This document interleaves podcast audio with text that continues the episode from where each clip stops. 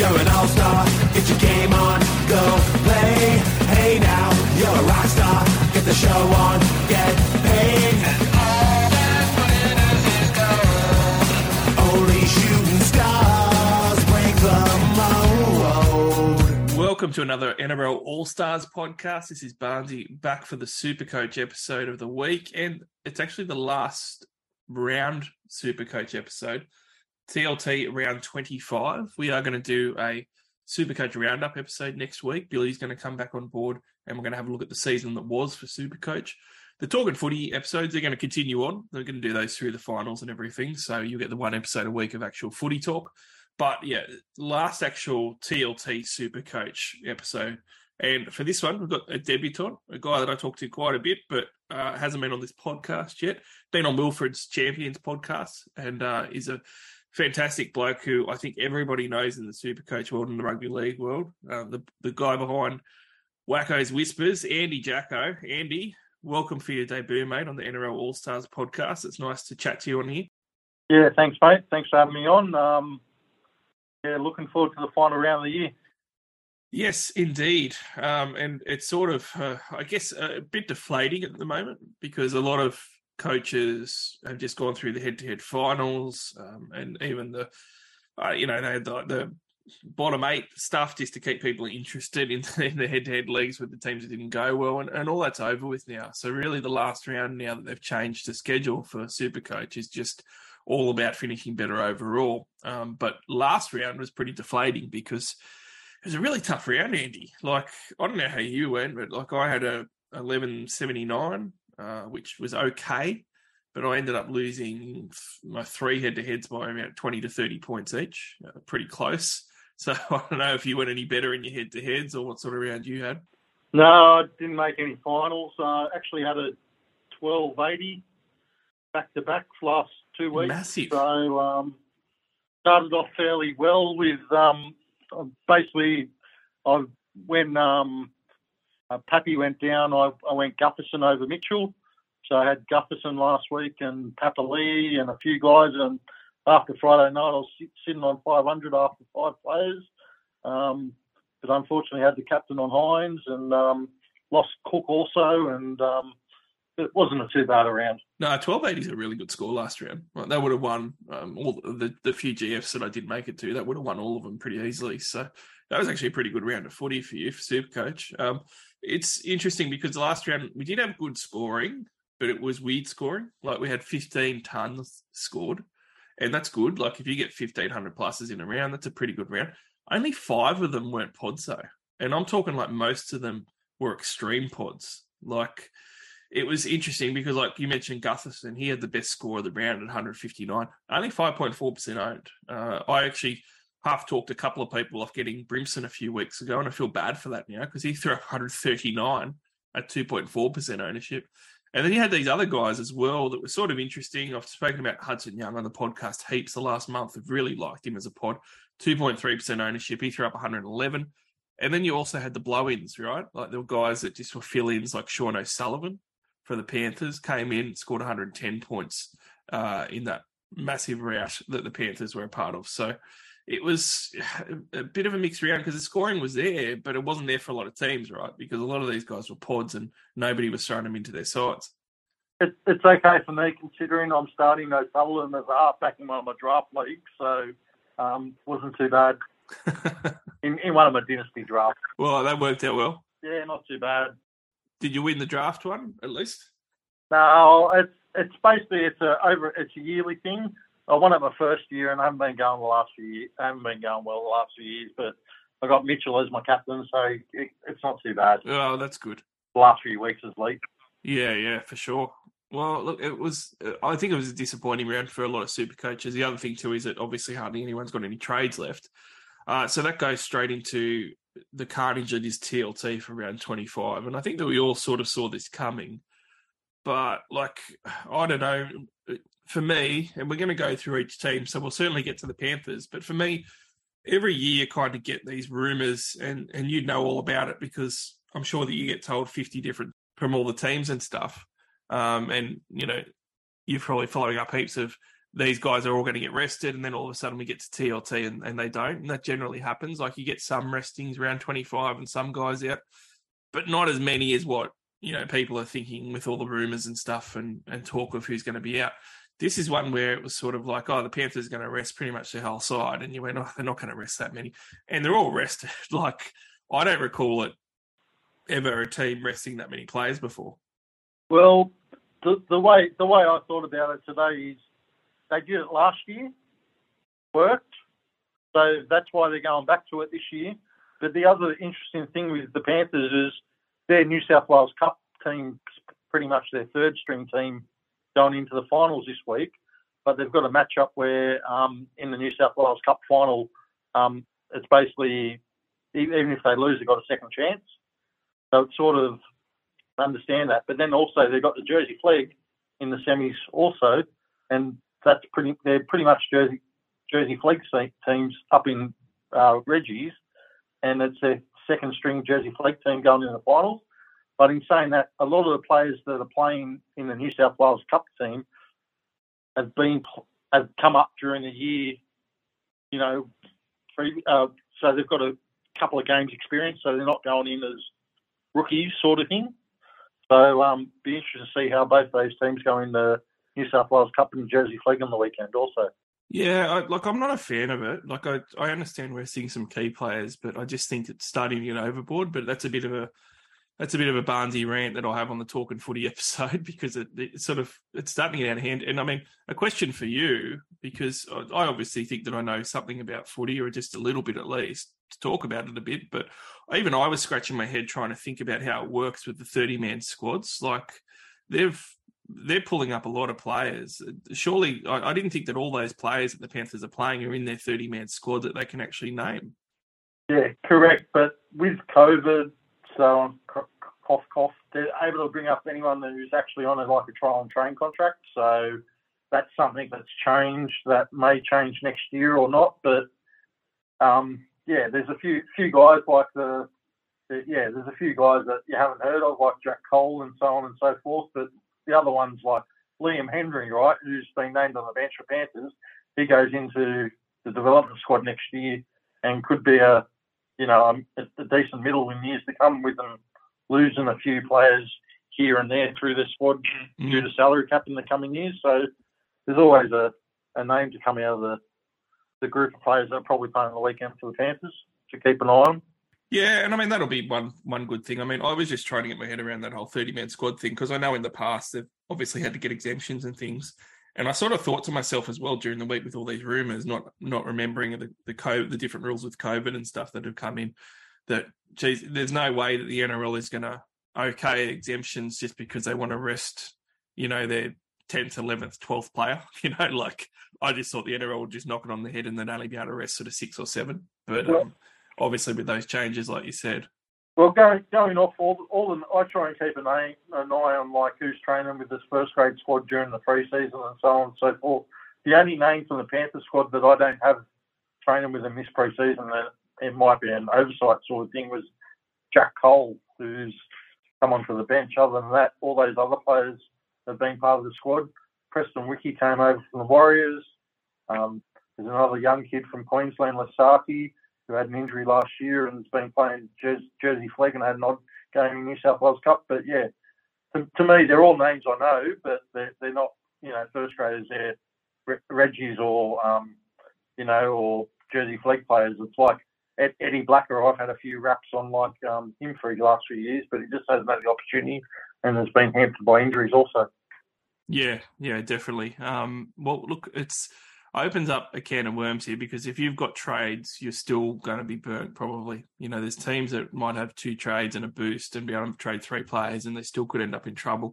Because the other thing that might happen this round is that we might get some last minute rest too. Um, one of the points that I made with the Panthers resting so many players is I sort of thought, you know, that's sort of an extreme measure when teams can rest less but just play them less. Um, so, like, I mean, I would have, you know, you could obviously play Kikau and um, Fisher Harris for 35 minutes instead of their normal stints, for instance. I sort of thought that that sort of thing might, might happen. But whilst it hasn't happened in this Panthers game, it, it's still going to be a worry in some of these other games. But I don't think many coaches are going to have much to choose from as far as options are trying to avoid it. So we're not going to talk about it too much. Let's go through the teams in, in each match. I think the first match is a really good one in that it's the first match of the round, so you can know if there's any changes. But both of these teams have something to play for. So Eels versus Storm, that's four and five. So they're going to be jostling for a top four spot. So I wouldn't have expected that we're going to have any carnage from this. Um, the team news for the Eels was one to twenty-two the same as what it was last week. Uh, we've only got Tom Eisenhuth out for the Storm because of his injury last week. Both these guys, I, I, would expect to come out full steam ahead and just be trying to get their top four spot. So if there's any saving grace for super coaches, it's probably that these two sides are going to come out as per program. But I mean, how do you see this one? Is there any rumblings or anything else happening with the Storm or the Eels? No, not really. Probably you'll see with the Eels, Niukore start with Matto back on the bench like they've done the last couple of weeks. Um, yeah, with the Storms, there's plenty of rumours about them at the moment, but um, being interested in seeing um, Nelson start on the edge the last few weeks and then um, moving in the middle and getting to Jared last week, which was fairly interesting. Um, so I'll be interested to see if um, we see any time this week with Nelson out on the edge.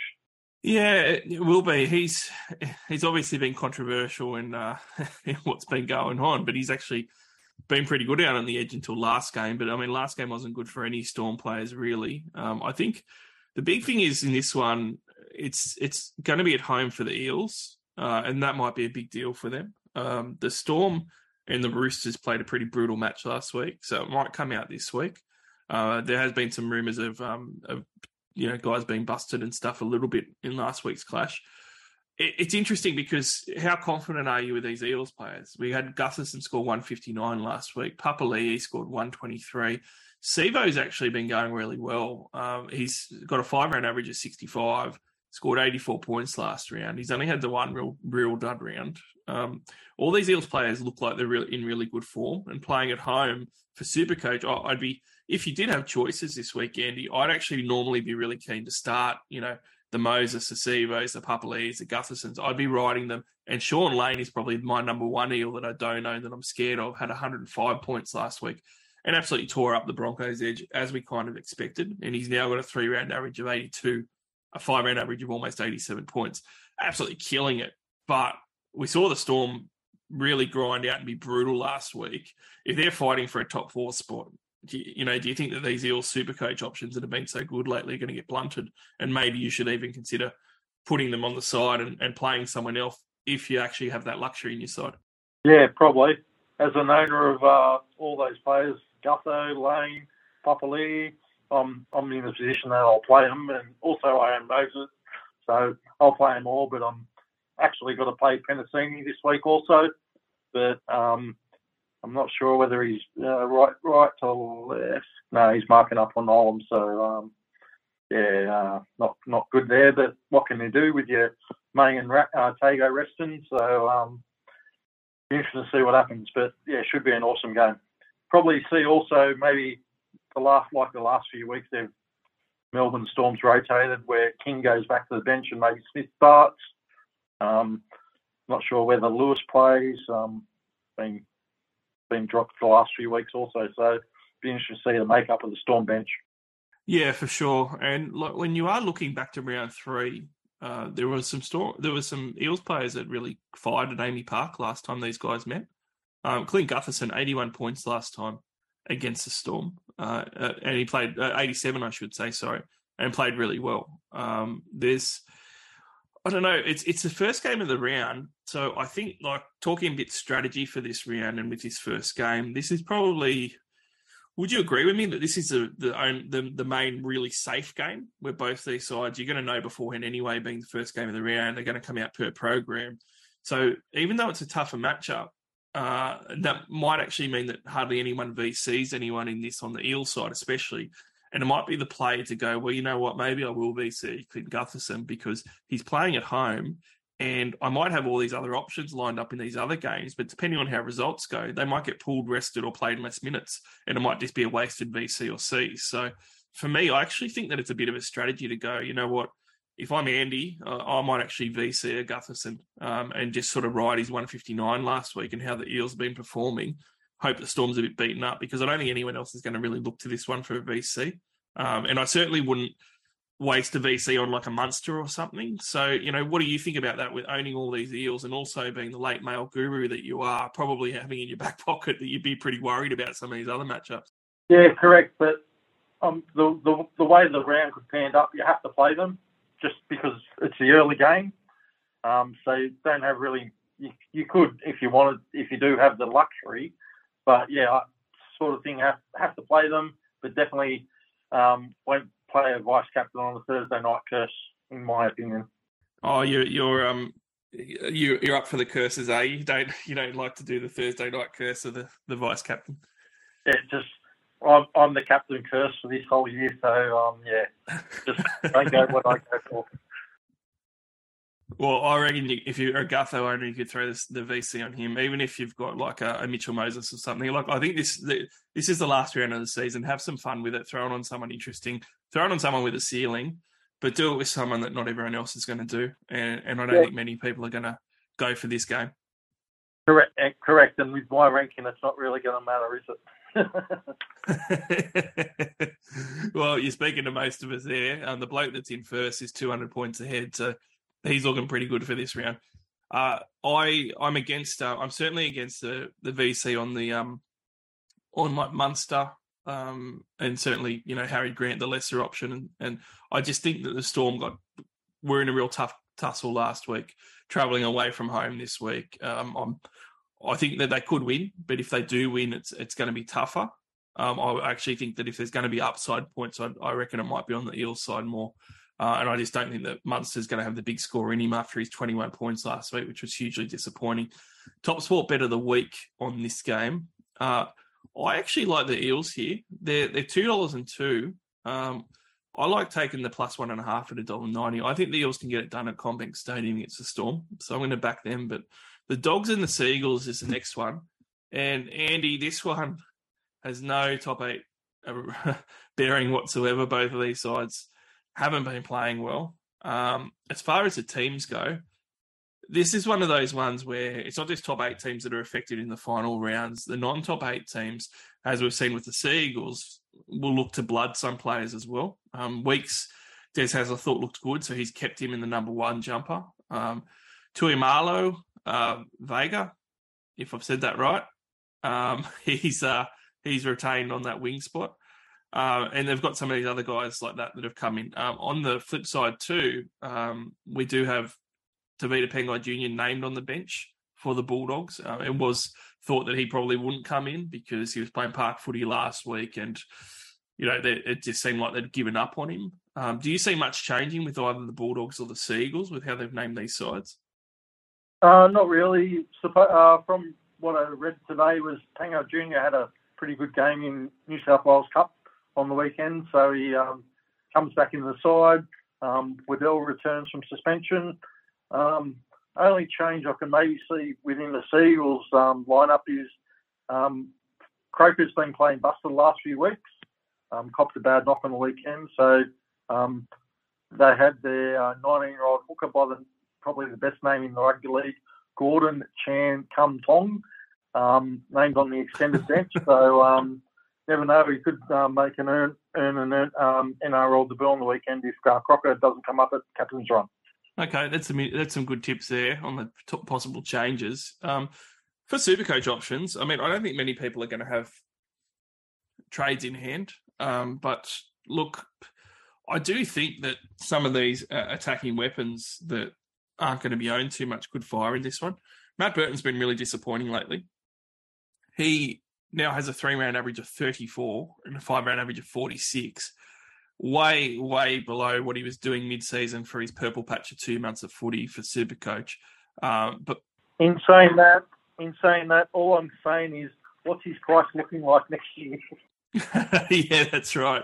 Because uh, yeah, oh, look, I'm massive Matt Burton fan. For someone who owned him for six weeks of that run, oh, oh, I'll, I'll definitely look at him next year. But I tell you what, like if you don't own him and you have trades, um, he hasn't gone well lately, but against the Seagulls, like the Seagulls look done. Like the Raiders just absolutely dismantled them, and the Seagulls didn't look like they wanted to be there last week. I I wouldn't be surprised if Matt Burton has a big one this week. So like him and Addo-Carr, I could see combining for a couple of tries. And you know, Addo-Carr's someone else who's been terrible for Supercoach most of the year. But they're the type of things that happen in the last round of footy, don't they, Andy? Like you get these guys fire up with big scores, and we already saw it last week. Ten out of the fifteen top scores were all pods. You know, so you know, I, I think in this one, I wouldn't be buying any Manly Seagull stock but I would certainly be buying a Matt Burton stock who was averaging like 87 over a five round instead of his 46 at the moment. If we go back five games, I think that he could be the one to fire in this one. Yeah, well, you can sort of say this year the um, Manly's pride scandals the equivalent of the 2021 Dragons barbecue scandal. So you know what happened last year, and it's probably happened again this year also with um, just a different team. Very, very true, mate. Very true. Um, probably the only manly possible shining light in this one. Olakau'atu has been playing pretty poorly um, by his standards. Five round average of 45, three round average of 51. But in saying that, against the Dogs, um, the Dogs' edges have continued to pay dividends for super coaches. So if I owned Olakau'atu, I'd be pretty pretty comfortable with it um, for this game. I'd certainly be playing him if you had like a 22 man squad to choose from. Um, he's in all day for me. But if you don't have him, 490,000 at the moment. Um, he's a bit of a pod buy now too. And those Bulldogs edges have kept giving up points for Super Coach all year. So a lot of these guys really fire up, I reckon, for the last game too. So he hasn't scored for five weeks now after um, not going more than three weeks without a try. So I, I kind of like Olakau'atu, but not a huge amount happening this one, Andy. So we'll, we will move on. Um, I do like the Canterbury Bulldogs at $1.50. Uh, I do like Josh Addo-Carr at $1.72. If you're going to go on topsport.com.au, check out those prices. But the big one, Andy, Roosters and Rabbitohs. This is another huge clash. And I guess the, the scary part for this one is a lot's going to be determined by what happens with the Melbourne Storm and the Eels, because that can dictate whether it's going to matter for the Roosters and Rabbits who wins this one. Uh, we've got Paul Momirovski replacing Tupou, who was out injured, and Taukei'aho replacing Victor Radley, who's out with a concussion this week. Uh, for the Rabbitohs, Cook's out because of COVID still, because of the protocols, and Campbell Graham's out as well.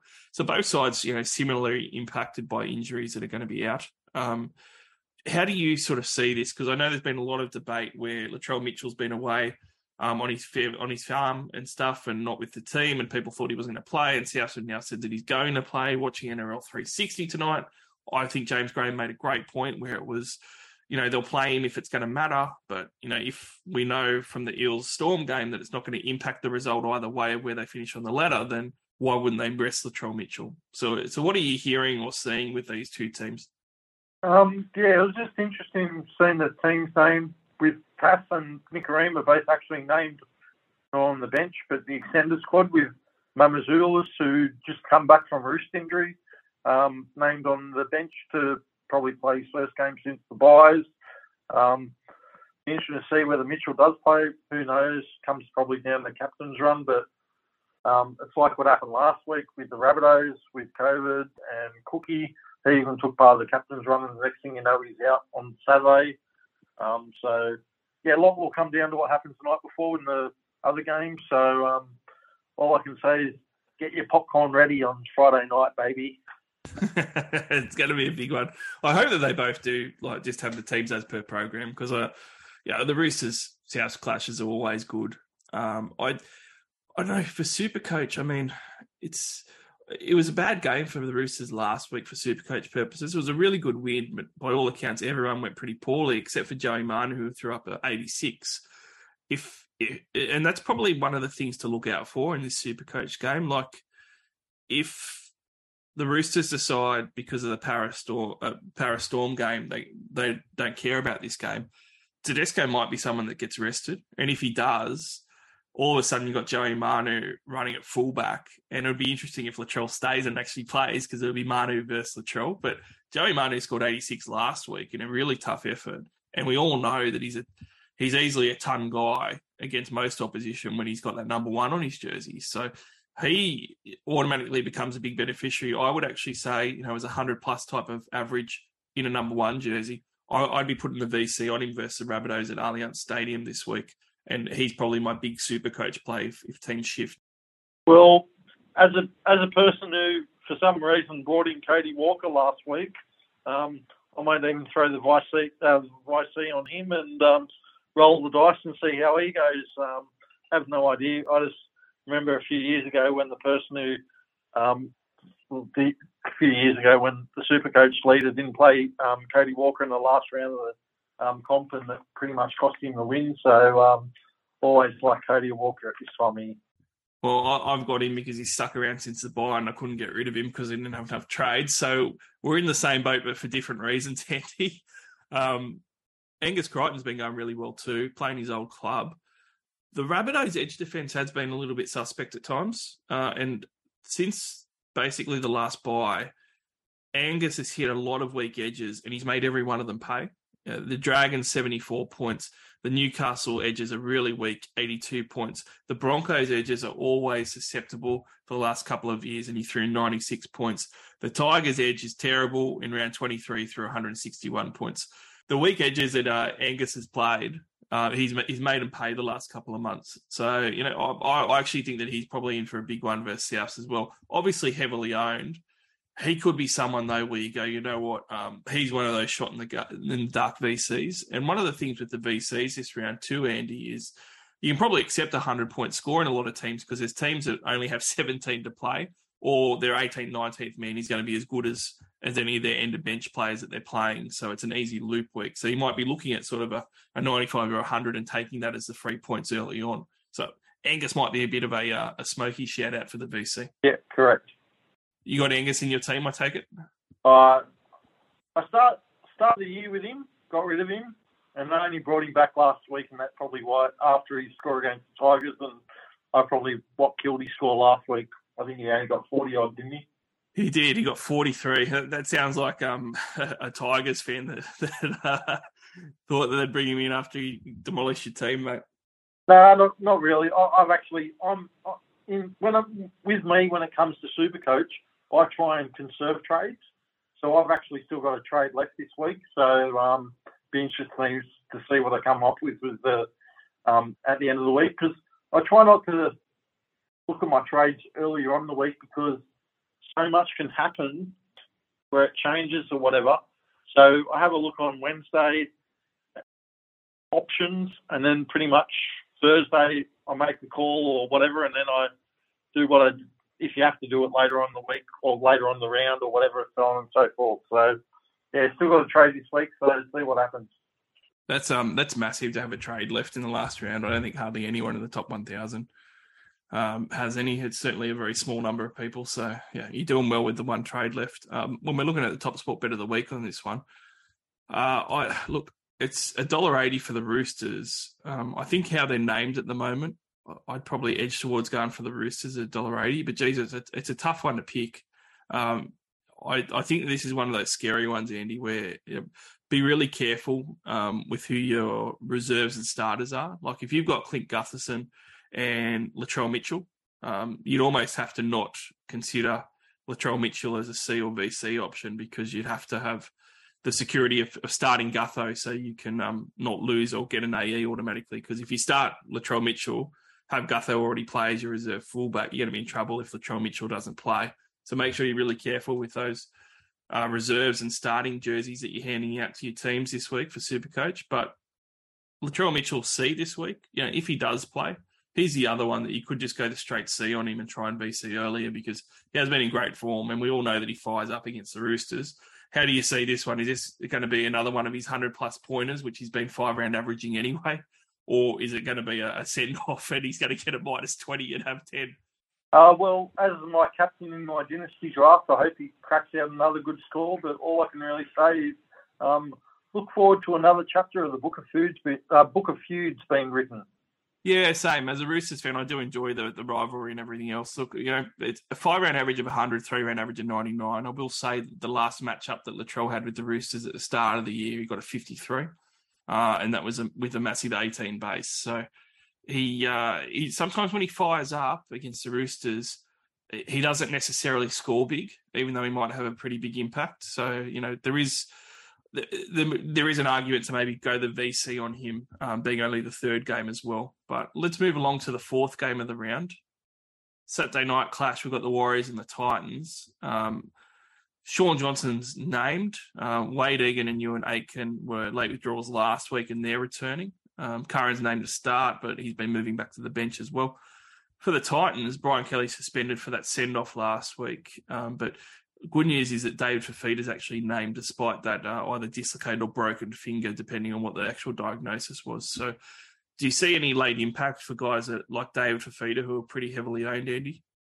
No, not really. Um, pretty much um, not much happening in this game. The only thing with my team is um, probably surprise of the season. Who good old Beau Fermor, who I've had my uh, side the whole year due to his um, dual status.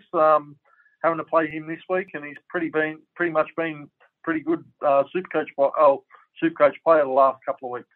Yeah, look, I, I backed um, Fifita to, to outscore him last week, and I, I thought that Fifita would get a try. Fifita got a try pretty early, but ended up coming off at the 48 minute mark, and then uh, ended up getting his try, and now that's four in a week for Fermor, 84 points, five round average of 83, three round average of 94 for Fermor. So got it wrong with David Fifita last week, but I will say he went off at 48 minutes. I reckon that he um he was going to best Fermor if he didn't go off.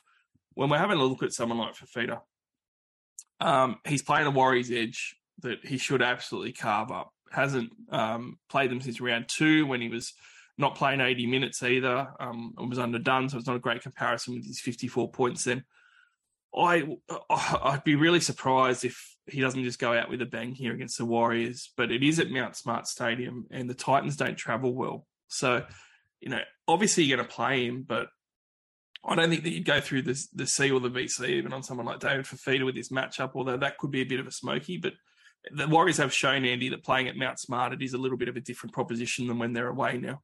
Yeah, correct. Um, a few of my uh, betting mates who I um, having discussions with today were trying to get on the Titans this week, but I was just saying, or everyone was saying well, the Warriors are playing at home. They're sort of a different proposition at the moment, where you know I think they pushed, they they beat the Tigers, they beat the Bulldogs, they pushed the Storm. So um, be interesting market on betting proposition whether you back the Titans or the Warriors this week. But personally, Warriors are good things. Yeah, and the Warriors are going to be like this is their last um, home. This is their last match of the season because they're not playing in the finals and it's at home, and they haven't been back at home for very long. So I expect a massive crowd, and they're farewelling um, quite a few players, um, like guys like Euan Aitken are moving on. Um, Chanel uh, Tavita is um, not coming back. He's retiring at the moment. Might return to footy later. So uh, Eliesa Katoa, he's going as well. They've, they've, got a few guys that are actually going that'll be farewelled by the Auckland crowd. So I think that the Warriors will get up. But the guy that's been on fire lately to finish up on when we're talking about, uh, you know, bit of a shot in the dark pod VCC option, Brimson has been killing it. Now, I wasn't a big fan of getting him in a month ago because of his um the way he doesn't really get too many big scores. But now he's got his two biggest scores of the year in the last three weeks. Uh, in fact, his three biggest scores in a row, aside from 184 point score in round 16, have been the last three weeks. 111, 82, and 139. And that's four tries across that last three weeks. And he's coming up against the Warriors. Now, I don't really care, you know, whether the Warriors win or not. I can't see Brimson not tearing them up because number ones tear up the Warriors even when the Warriors play well he's a real he's a real smoky for people to bring in that's got a trade. I think it's a really good trade in this week. And he's also someone that you could slap the C on and just go complete pod C. Yeah, correct. Pretty um pretty good option. So let's move on to the uh, the bet of the week for this one. You said that you like the Warriors, Andy.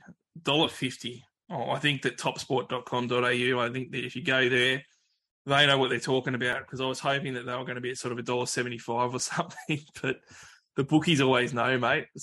Yeah, and just just quickly with the team news on that. Um, interesting, there was um, it was published today where Klese Haas, um, Payne Haas's brother, actually doesn't have a passport. Oh, really? So um, he's in doubt due to whether actually being able to get a passport.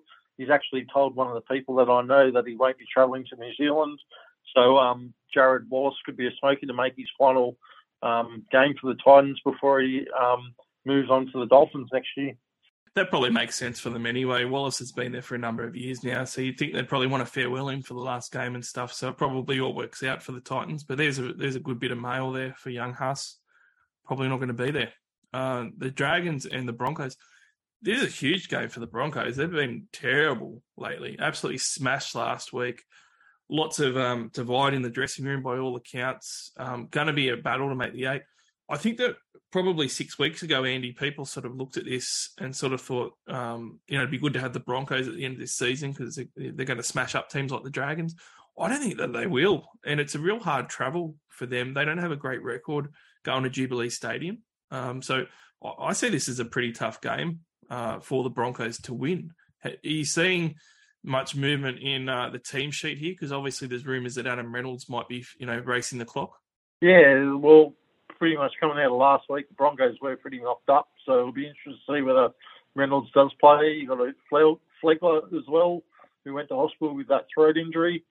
Um, so um, yeah, it'll be interesting to see. See also, Mam dropped for the first time after he making his debut, but you know every every rookie needs to be dropped once or once in their career. Also, you've got um, coming back after he missed the game last week due to uh, fatigue. Yeah, that's right. And um, the other thing too, like Pat Carrigan's going to make a massive difference. So I mean, that is one big one they're going to have in. But I just if they're missing Adam Reynolds and they don't have Mam either because they've dropped him, I just uh, you look at it and go, geez, I don't know where they're going to find points from because they haven't had any really anyway the last few weeks. Um, and traveling to Jubilee isn't particularly easy. So I sort of think the Dragons have been going okay lately. Um, and if we're looking at absolute pods, you know, you look at the amount of points that the Broncos have had put on them and the fact that the Dragons are playing at Jubilee Stadium.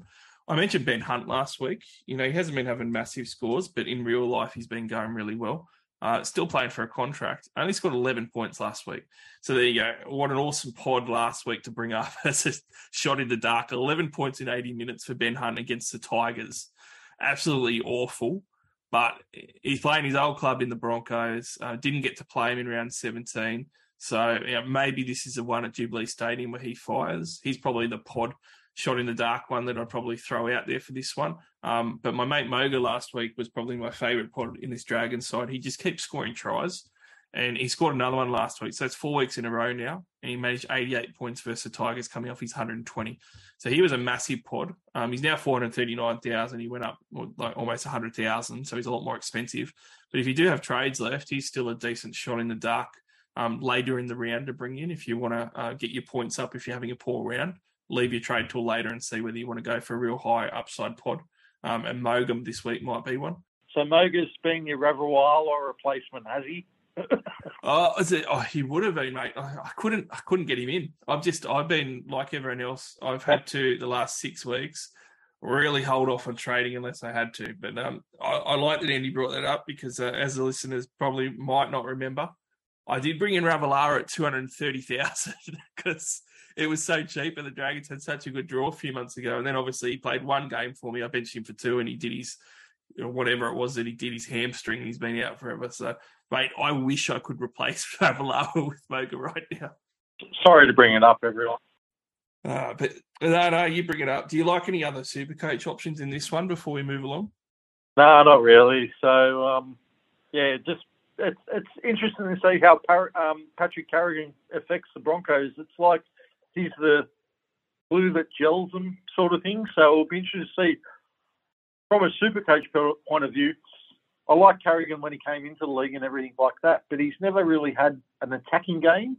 So as a super coach standpoint, I've sort of gone off him. But this year with Origin and everything like that, and not trying to look at games super coach wise, you can understand the effect that he has on a team, where he's the glue that keeps them together. Yeah, hundred percent agree. And uh, look, he's even a bit of a smoky for this one because you've got to remember with Pat Carrigan, he is, hasn't been out because he's been injured. He's been out because he's been suspended. So it's safe to assume he's going to hit the ground running and have a big game. And it's also safe to assume that the Broncos are all going to get big minutes, right? Because they need to win this one. Yeah, correct. And Carrigan's been playing training the whole way through, so no issues fitness wise. Mm, so I mean, that's a five hundred twenty thousand dollar smoky in the second row forward who, you know, when he's playing the big minutes, is getting 70, 80 plus. Uh, and I think that they're going to have to play him 65, 70 minutes at a minimum because they're going to just really need him and Payne Haas to really lead that um that pack around. So he might be a bit of an option in this one if you need a forward and you don't want to go for some of the other ones because you're guaranteed that he's going to play and then you're going to play big minutes as well. Moving along, top spot bet of the week. Uh, Dragons two dollars forty. Um, I would like that line dragged out to plus seven and a half points, and you can get that for a dollar seventy one. And I reckon that's pretty good value to have a plus seven and a half for the Dragons playing the Broncos this week. Now we have the joke of the round, Andy. Cowboys Panthers. Uh dollar eleven the Cowboys now are, and the Panthers are six dollars seventy on Top Sport. So that probably gives you an indication of where things are at. We've already gone through all the Panthers changes, like they've got everybody out.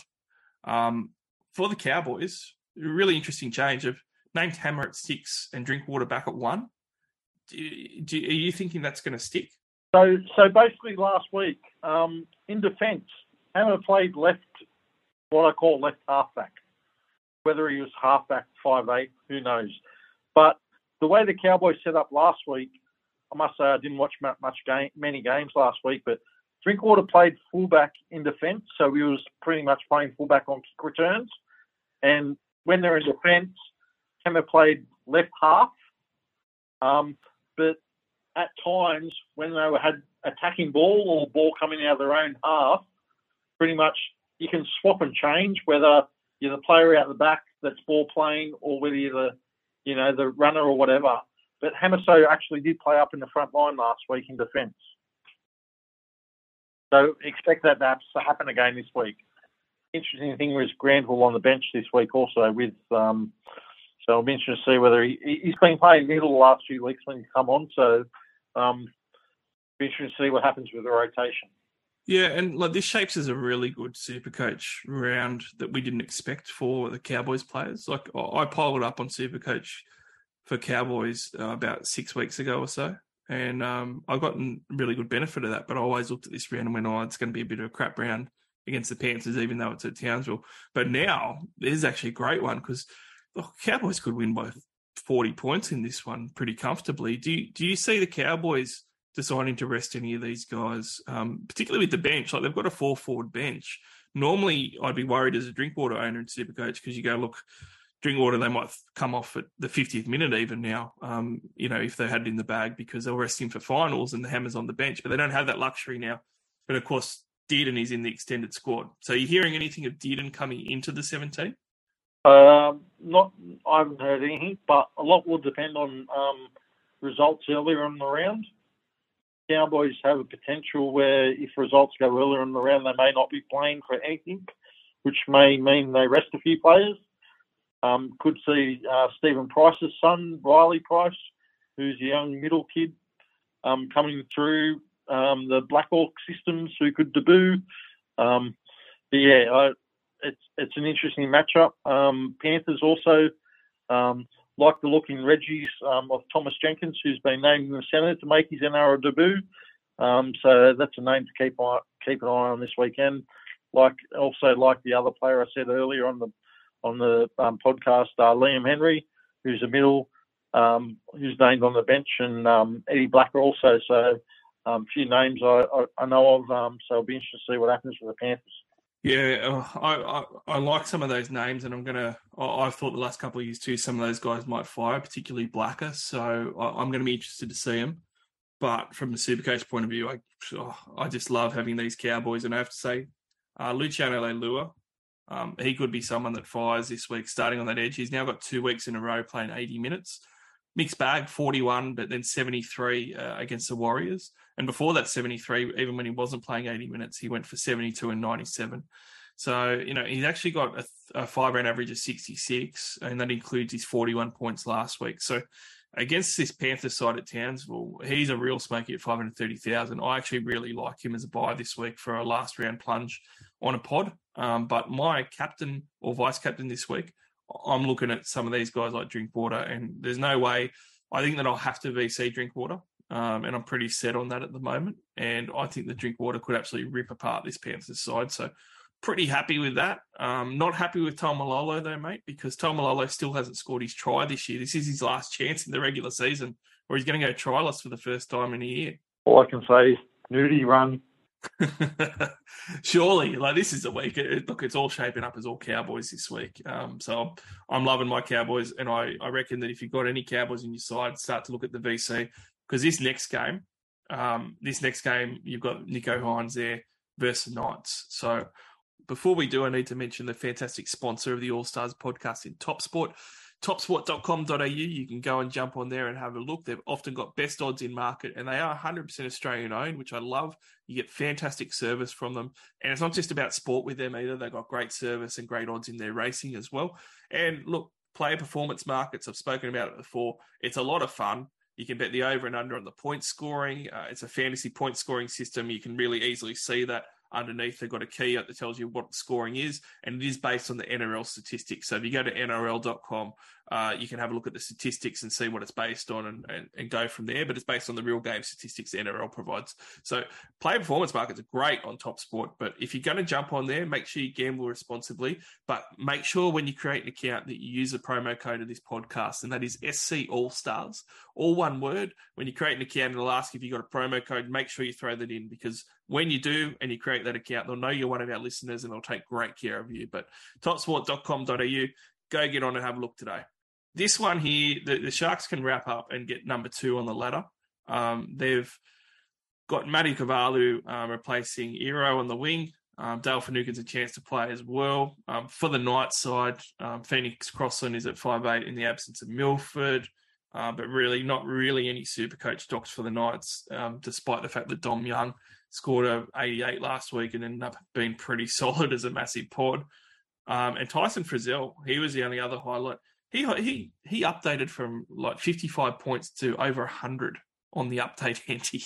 Interesting. Um, Knights, the only kid I've been watching the last few weeks is a, a guy from Holy Cross Ryde who's local to me, um, Kristen Young, Youngie, who's been playing the centres. So um, I saw him when he was a kid um, part of the Knight system when I was uh, went up to watch a um, Commonwealth Bank Cup game at Holy Cross. Um, then he um, went up to the Knights and been performing, like um, Alex McKinnon said.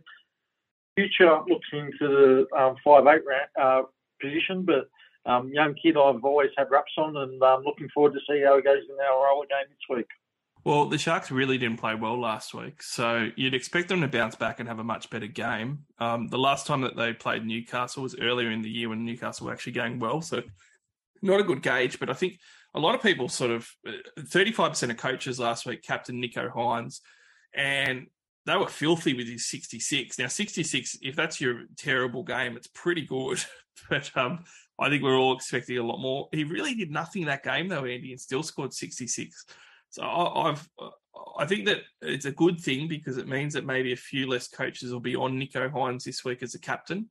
But he's playing in the perfect spot for you to be able to have a lot of VC options and to see him against the Knights. And I'm smelling 100 plus. Yeah, oh, it was interesting. As a Hynes captain owner, I was on one of my messenger services last Saturday night, and a message came through that he was only like on eight points, and I'm not sure whether that was before or after half time as the Hynes captains, I sort of just turned all the messages off and just watched the game and try and see how he went in the second half and came home with a 66. But sums up my season, Captain Hynes, when he scores 66 when, you know, really a three figure, you want a three figure average as a captain for the whole season. That probably sums up my super coach season. Yeah, and you had Gutho there too, not to rub it in too much, but 159, that would have been a nice captaincy for you as well. Yeah, but I couldn't capture him with the Thursday night curse. No, no. First up, it's pretty tough. Um, a guy that has been going great guns for four weeks now, scored the last two weeks in a row, and another one of those edge back rowers that when they're playing the weak edges, um, it's great, and they've been playing weak edges now for four weeks. The last four weeks of games for the Sharks, St George, Tigers, Manly, Bulldogs, all very susceptible edges to give up super coach points, and edge back rower, Briton Nikora.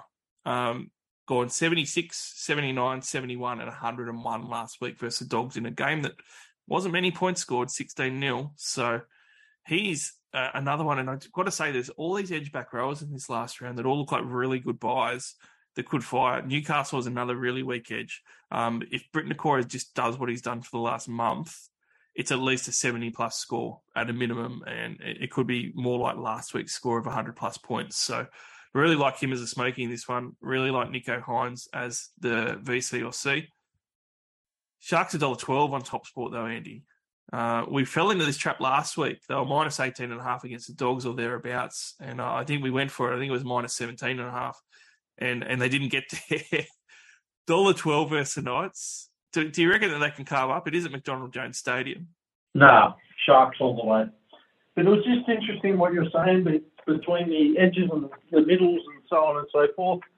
Just the trend in Supercoach this year where it's obviously it's always about the fullbacks and halves and hookers and so on and so forth. But aren't the edges coming back this year in Supercoach where previously you'd like to get the, the middles who play big minutes, but that's very limited these days, other than Murray, where you get the attacking edges who been pretty outstanding this year, come Supercoach wise. Yeah, and I've always like, I've always loved the attacking edges. Like that's always been my bread and butter. I love stacking the second row forward. But the thing with this year though, like I agree with you, but it didn't happen at the start. Like so the first sort of couple of months, they weren't any good. So it was like, oh, okay, second row forward's a wasteland. And this, especially this last month of footy, they've all really fired. And now there's heaps of options. Like I loved Hudson Young six weeks ago. Briton Nikora the last month has been good. Even Luciano Leilua, a few people have jumped on the last few weeks. They're all come late in the season, but it, means now, like if you had if you had three trades left with a boost, um, you'd almost get three edge plays this week, wouldn't you, with the way the edges are going? Yeah, well, it's it's it's like the way the system the season goes. Like for me personally, like I got Joseph Tapine when he had the buy earlier, and I sort of kept him also. And then I've also got Sean Lane, who I, I got, I think it was for the last buy, I'm not 100% sure. And I've sort of, not with limited trades, but with trades, he's been going so well where you can't get rid of him. You have to keep him because he's just producing, producing. So, yeah, just in, in the way the way the Supercoach world goes, you did have different years where different positions. Like a few years ago, it was all you had to do was get you know your centre three quarters who were just outscoring everyone week after week after week, sort of thing. But this year it's come back to the edges and so on and so forth. Yeah, it really has. Um, and that opened up well for the last game of the round, the Tigers versus the Raiders. Um, this one's at Leichhardt Oval, so it isn't the easy win that I think some people are giving the Raiders. Um, I think the Tigers could step up for this one. But geez, the Raiders have got some good options. Um, let's talk about the teams first of all. Um, Nick Cotric uh, is back for Albert Hopoate. And other than that, the Tigers side of things, James Tamou gets to return to have his last game, um, as does Ken Maumalo and Luke Garner returning. Um, but really, there isn't any big super coach news for the Tigers. Um, are you seeing many um, late changes or anything? We do have Chance Nickel Clockstar in the uh, extended bench for the for the Raiders. Uh, probably um, biggest exclusive I can reel to the podcast is um, Wacko Jacko, aka Andy Jacko, will be in attendance for this game. um, so heading out to the eighth wonder of the world for the last game of the season of the uh, NRL 2022 season. So um, um, as a Tiger supporter, I'm not looking forward to it. Oh, sorry, let me rephrase that. I'm not looking forward to where we are at the moment, but if we, um, yeah, just go to the game, enjoy it, have a drink, and cheer on my team. So hopefully one more time for this season, eh? So there'll be Wacko's whispers on the hill, will there, over at Leichhardt Oval? well, I mean, mate. Uh, probably, probably giving it, give it to, give it to the referees behind um, where they run out um, in, in front of the grandstand. Yeah, eh? I don't think you'll be whispering over there at Leichhardt. And uh, look, I do think the Tigers actually have a chance. But when we have a look at some of the super coach options here, um, I'm absolutely uh, petrified not to own Joseph Tapine in this one. Obviously, the Raiders need to win. They need to make sure they're going to get in into the eight. But if the Broncos lose, um, then the Broncos are going to remain in ninth spot anyway, and then the Raiders actually have nothing to play for. Which uh, I don't think that we thought of a few weeks ago. Like I thought we thought the Raiders going to have to keep winning if that happens, um, do you see the Raiders pulling back a little bit on this, considering they've got to go into a finals campaign, and if they lose, it won't really matter to the Tigers at Leichhardt? Probably could be. Um, be interested to see what happens like a young, young kid who's been killing it in New South Wales Cup this year is Adam Matty Rotter. So um, be interested to see. Hopefully, he gets another crack in the NRL after he came on a few weeks ago. Um, so um, I, I, personally, I could see them coming back, but with the resting a few players if the results go their way. But you know, Leichhardt Oval Sunday afternoon. Um, hopefully, it's sunny. I don't want to get my umbrella out and um, be a ripping game. Yeah, uh, look, I think it will be good for the fans. Um, I will say, like, you've got the Dragons playing at a pretty good time versus the Broncos. Um, they're playing the middle game of the Super Saturday at five thirty. So you do have a lot of captaincy and vice captaincy options after that that you can change to. So I think it's lucky because if that game was before this Canberra Tigers game, you'd almost not be able to captain anyone in this game because you'd be you'd be stuck if um, maybe they got ruled out because of the Dragons upsetting the Broncos or, or, or rested or benched something like that. Tapine could be a good captaincy option as a smoky. Um, he does only have the 100 plus score this year though, so it would be sort of one of those safe ones. But you know, but other than him, you know, Hudson Young, I just said 111 points last week playing against the Tigers edge. You know, the, the, the Raiders haven't gotten to play the Tigers yet this year. Loved how Hudson Young's being scored. I can easily see him scoring a try and going 100 plus again this week, Andy. I'm sorry, but your Tigers edges, they just leak super coach points this year.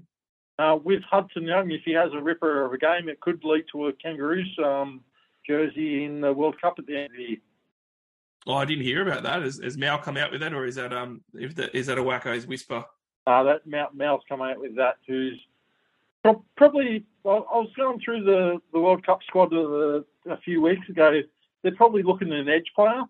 Um, the only names I could come up would be like Hudson Young was in the media or whatever. The other one that could get a potential uh, start would be someone like Sean Lane. You know what I mean? With the mm.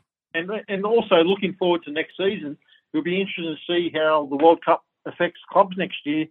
Say, looking at everything like that, Papali'i is not going to be turned up to the West Tigers till probably Australia Day next year if New Zealand go through all the way to the World Cup final, which would be the end of you know summertime. I'm not sure when the date is, so it'll be interesting to see what happens, how the World Cup affects um, squads next year, also with preseason training. Yeah, that's really interesting, and it'll be an interesting point too on whether, uh, like you know, you're going to have the match fitness of playing in the World Cup matches and stuff, or whether you're going to need the the preseason training. Like I tend to always think that if you play matches, it's the best way to get fit. Yeah, correct. But like what you're saying there is the interesting thing what's happening with Josh Schuster, whether he stays with Manly and tries to earn his spot at 5'8 next year with Foran leaving, or whether he goes mm-hmm. get the match fitness with Samoa next year and comes back a more overall well-rounded player. So it'll be interesting to see what happens with him even though he said he's not going to play World Cup. Yeah, I tend to think that he needs a proper preseason Manly and to just knuckle down, but we will see. But this game as well, um, look, I, am not going to say that I'd buy him, but if you're looking at absolute, I can't even say pod because it's worse than that. Jack Wighton in the last two weeks has gone uh, 64 and 88, and I've just got a feeling that he's got another 88 plus sort of score coming in this one um, versus your Tigers. I just think that they're going to give up some points to the Raiders, and the Raiders got a lot of confidence from last year. But his opposing number, uh, Adam Doueihi, he's your shining light, Andy. He's the the Tigers' gun that you have, probably the sole gun that you can look at as an option. He got 99 points last week against the Dragons, and I thought he was absolutely sensational. Had two line break try assists, um, had some really big plays, some really big defensive plays that don't show up on Supercoach as well. But He's only got the one ton this year, playing at Leichhardt Oval, 99 last week. I reckon he can go one point better this week. Well, do you, do you want to know why he scored 99 last week? Because I traded him out to Cody Walker. That, that How did you trade, even as, as a Tigers uh, fan? How did you uh, trade well, out your own boy for Cody? No, well, my theory was is Walker the last few games of the season after what happened years and years ago, and I had trades. I'm going no no good on fifteen thousand or whatever I am or whatever, and I've sort of lost interest. But yeah, I traded him out, and he, that's what happens. But yeah, it'll be interesting to see what happens this week. So um, my my pot of this game would be Jordan Rapana. Um, sort of a, Oh, I like that. I like that a lot. As, as a as a West Tigers person who's always skeptical and sort of trying against go against the grain where you you you you hope the best but you expect the worst. It's like when we had Tedesco, Moses, uh, Woods, Brooks, and everyone like back whatever when we had them. You, you you expect you know a grand final, but you expect the wooden spoon. So we're going to get the wooden spoon this week. Uh, sorry, this year. But this weekend, my pod's Jordan Rapana. I have no idea. I might even trade him in my super coach team, but that's something I'll have a look at tomorrow when I get to work. I do like the Rapana shout, and wingers do really well against the Tigers. 120, 71, and 57 Rapana's last three weeks with tries. Uh, that's a three round average of 83, um, but there's some not as big a scores as what you'd hope for with tries. I'll tell you someone else in the Raiders backline because it, like the Tigers really do struggle with outside backs quite a bit. And someone else in this backline for the, the Raiders that nobody ever looks at, Sebastian Kris, uh, 95 points last week with a try, uh, 67 points a week before with a double. Uh, the last couple of weeks, he's actually scored pretty well. And he has been a bit of a try scorer for the, the Raiders. The only problem is that when he gets one, he doesn't normally score very big. But he had 98 points against the uh, the Gold Coast Titans in round 20 as well. So he does have those 90s in him, and he does have those big games against weak outside backs. So I, I couldn't possibly say that he's even a pod that you could buy, but you know, if you want to do some weird, wonderful things in the last round, and you like this is a round to do it. Sebastian Kris is one of those ones. Yeah, de- definitely. And like we were talking about, I'm, I'm just sometimes you think about last rounds over the years you've played Super Coach, and from what I can remember, and it may be an issue through you know rounds during the season. But I also I like the Thursday night curse, right? Sometimes you get a player who scores, or a super coach relevant player who scores very, very well in always the last game of the round. So you, you never know. Joseph Tapine might be the smoky captain for the weekend who plays against the Tigers, depending on results earlier, definitely plays, but might crack that line break and try and cracks 120 for the weekend and comes home with a wet sail and someone might win their, you know, not saying they're going to win Supercoach this year over Joseph Wine, Wine captain, but you never know. Yeah, the only thing I'd say is um in these in these later games, like the Raiders game in particular, even if they need to win the game, um, it is the type of game that they, they might be up by a lot of points, and if they are, it's really risky to have forwards as your captains because they're going to get rested. Like in the last 30 minutes, if the game's out of reach for the Tigers, really, uh, if that happens, I could see Tapine being on the bench and not coming back on. Um, Papali'i is another one. Uh, and even a Hudson Young. Like you could see Ricky just go full on, you know, Hudson Young's been one of their best forwards, or arguably their best one behind Tapine. He just goes, you know what, I'm going to take him off at the 60 minute mark and give him a rest, and we'll put someone else on the edge and they could easily just do something weird like that. Um, that's I think the risk with the captains of the the forwards for Super Coach in these later rounds. Um, when the games are out of hand, you might see them play less minutes. Yeah, potentially, but where I'm positioned, I don't sort of shot at the dartboard. 180. it scares me not owning Big Joe, mate. So you could be onto it. I could see. Look, he had a game. Um, oh, what was it? Oh, it? it? was. It might have been um, against the Gold Coast Titans, where he had he had like seventy five points in like twenty five minutes anyway. So it really didn't matter what happened afterwards. Yeah, but he's a sort of player. I'm not sure what's with him, but he's he, he just seems to score very points quickly.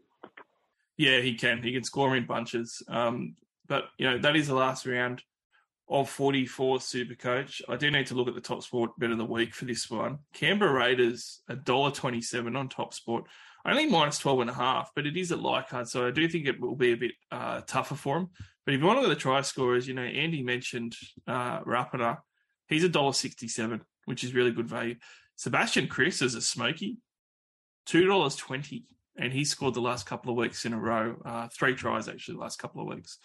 So great odds on topsport.com.au. But Wacko Jacko appearance on the NRL All Stars podcast. Andy, it has been fabulous. Thank you for jumping on. It's been really great chatting footy with the late mail guru. You are the best in the late mail game. Um, and even though you're 15,000 in super coach, buddy, I, I, still reckon you're pretty good at that too. So I appreciate you coming on.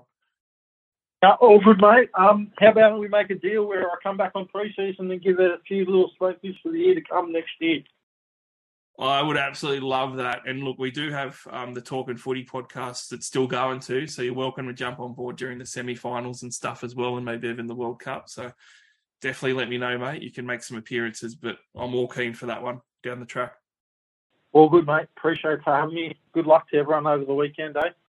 Well, thanks everybody for listening to the podcast. Uh, you can download on iTunes, SoundCloud, Spotify, as well as Audible and Amazon. And you can follow us on Twitter, NRL underscore SC underscore All Stars. And also, when you do jump on topsport.com.au, don't forget your promo code for this podcast when you create an account. That is SC All Stars, all one word.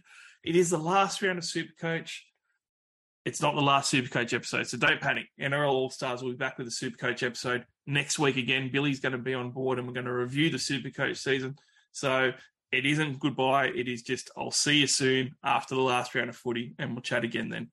Hey now, you're an all star. Get your game on, go play. Hey now, you're a rock star. Get the show on, get paid.